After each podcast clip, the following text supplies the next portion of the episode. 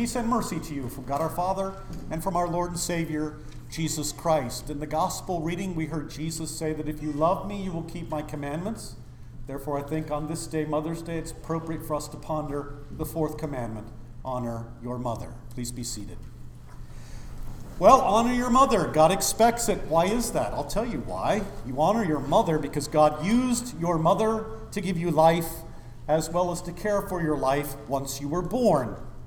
Mom is God's hand, mom is God's mouth, God's instrument, God's mask.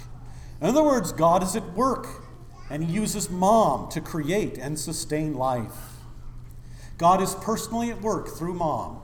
Psalm 139 teaches, For you, God, you formed my inward parts. You, God, knitted me together in my mother's womb. I praise you, God, for I am fearfully and wonderfully made. My frame was not hidden from you, God, when I was being made in secret, intricately woven. This is why you honor your mother. And so, as you honor her, you honor God, because He uses her as His instrument to create you and to sustain you. You remember in the New Testament that Jesus honored His mother, Mary, even in the agony of His crucifixion. Jesus, hanging on the cross, was concerned for her well being even then, giving her to the Apostle John so that she would be taken care of. To Mary, Jesus said, Woman, behold your son. And to John, he said, Behold, your mother. Remember that in John 19? Well, motherhood is an extremely physical and creaturely vocation. It's, in many people's eyes, so ordinary and so, so mundane, but it is also very important. Again, God creates and God cares for his creatures through his creatures. In the biblical scheme of things, and in this order, a man and woman get married, enjoy intimacy, and God willing, the wife gets pregnant and bears a child or children as time goes on.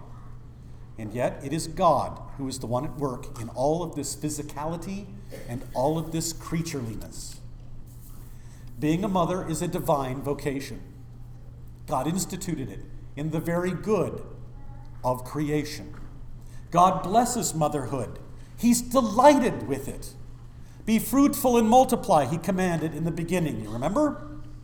And so, getting married, bearing, and raising children is fundamental to being a woman. It's beautiful. It's very, very attractive.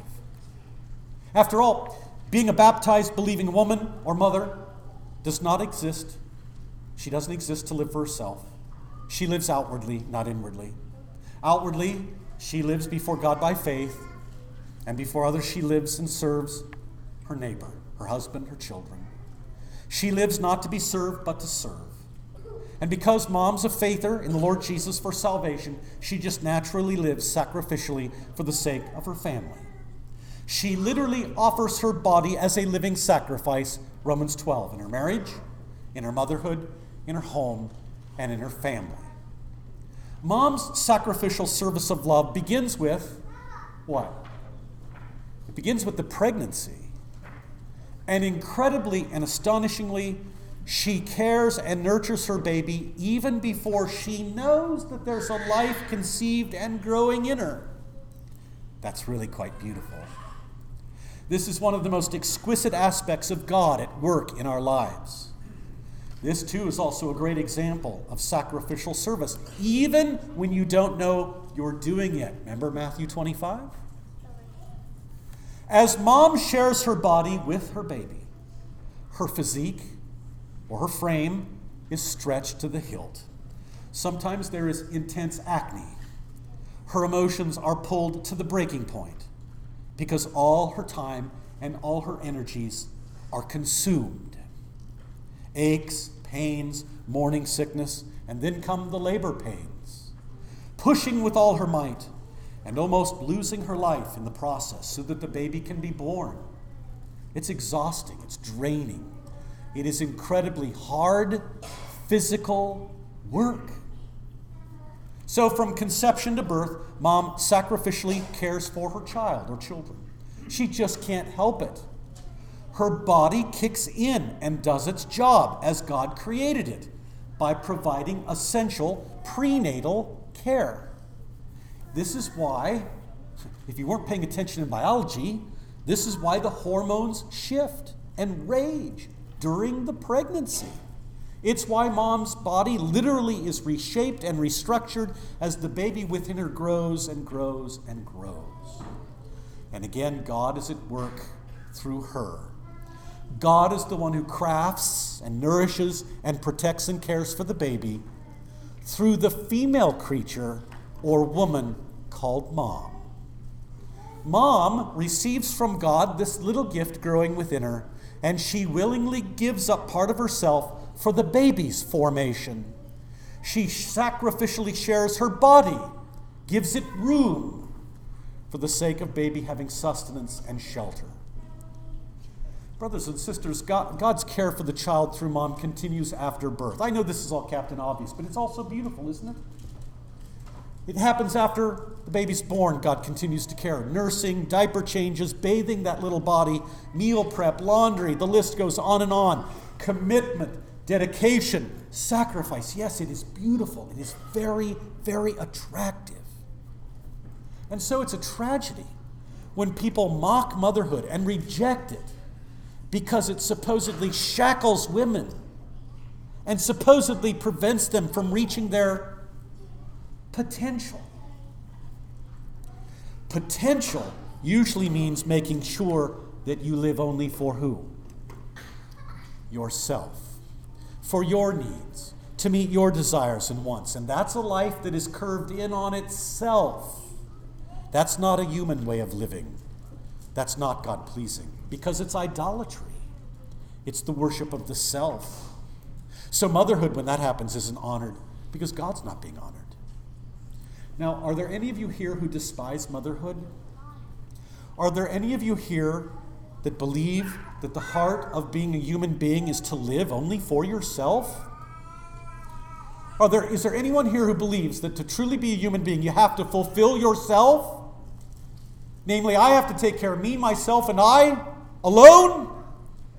Are there any of you here that believe the lie that having children will wreak overpopulation? That having children will bring about disastrous climate change and destroy the world? Do you believe, any of you here, do you believe that having children has to take a back seat to everything else in your life? Do you believe that you have better words than the Lord? who said in the very good of beginning, Be fruitful and multiply? If you do, then you dishonor God and what He wants honored and what is pleasing to Him, namely motherhood. You'd better repent because you're not God, you're His creature. You need to learn to trust God and be dependent upon Him and His gifts. I want you all to use another mother as your example for the life of faith. I'm talking about the Virgin Mother Mary. In the scripture, she exhibits to all of us what faith looks like and how faith talks.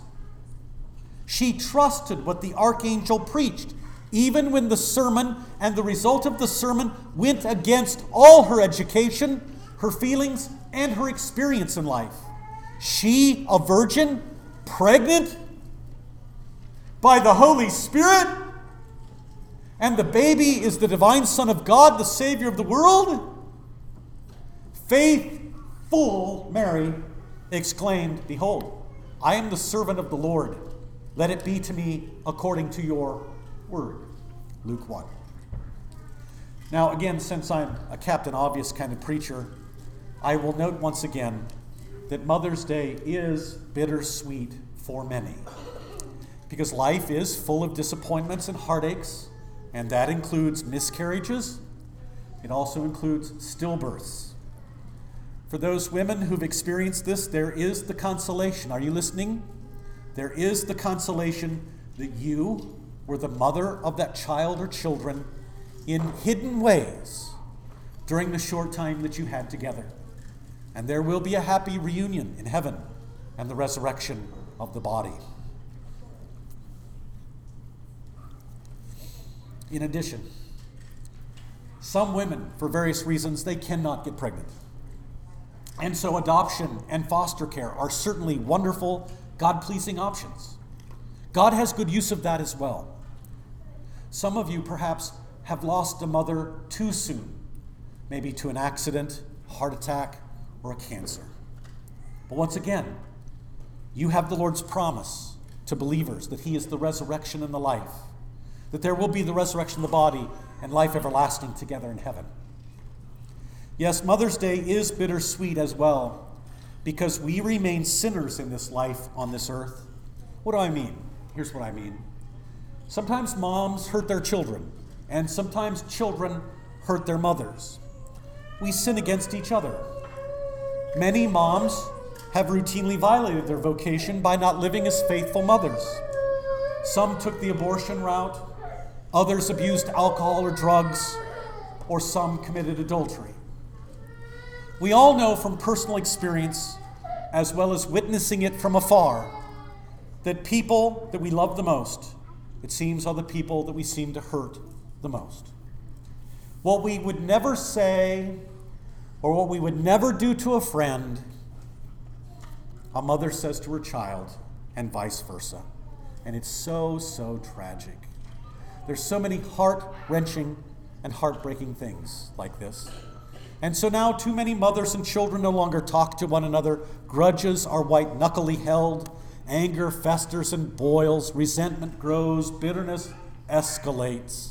You see, brothers and sisters, when sin runs lives, it ruins lives, it isolates, it destroys families and lives, not only in this life, but also in the next, I fear, most hellaciously. And this, brothers and sisters, is precisely why, when the fullness of time had come, God sent forth his Son, born of a woman, born under the law, to redeem those under the law. Galatians 4. Here's my point Jesus then has stepped up to the salvation plate. It's why he took on our flesh and blood from his mother, Mary, and got intimately involved with our curved in on our self infested mess that we've made of our lives.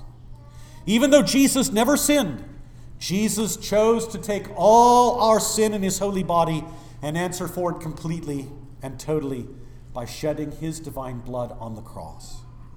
I'm here to tell all of you that our Lord Jesus and his blood cleanses and purifies you from all sin. The sin that you've committed against your mother, and the sin that your mother has committed against you.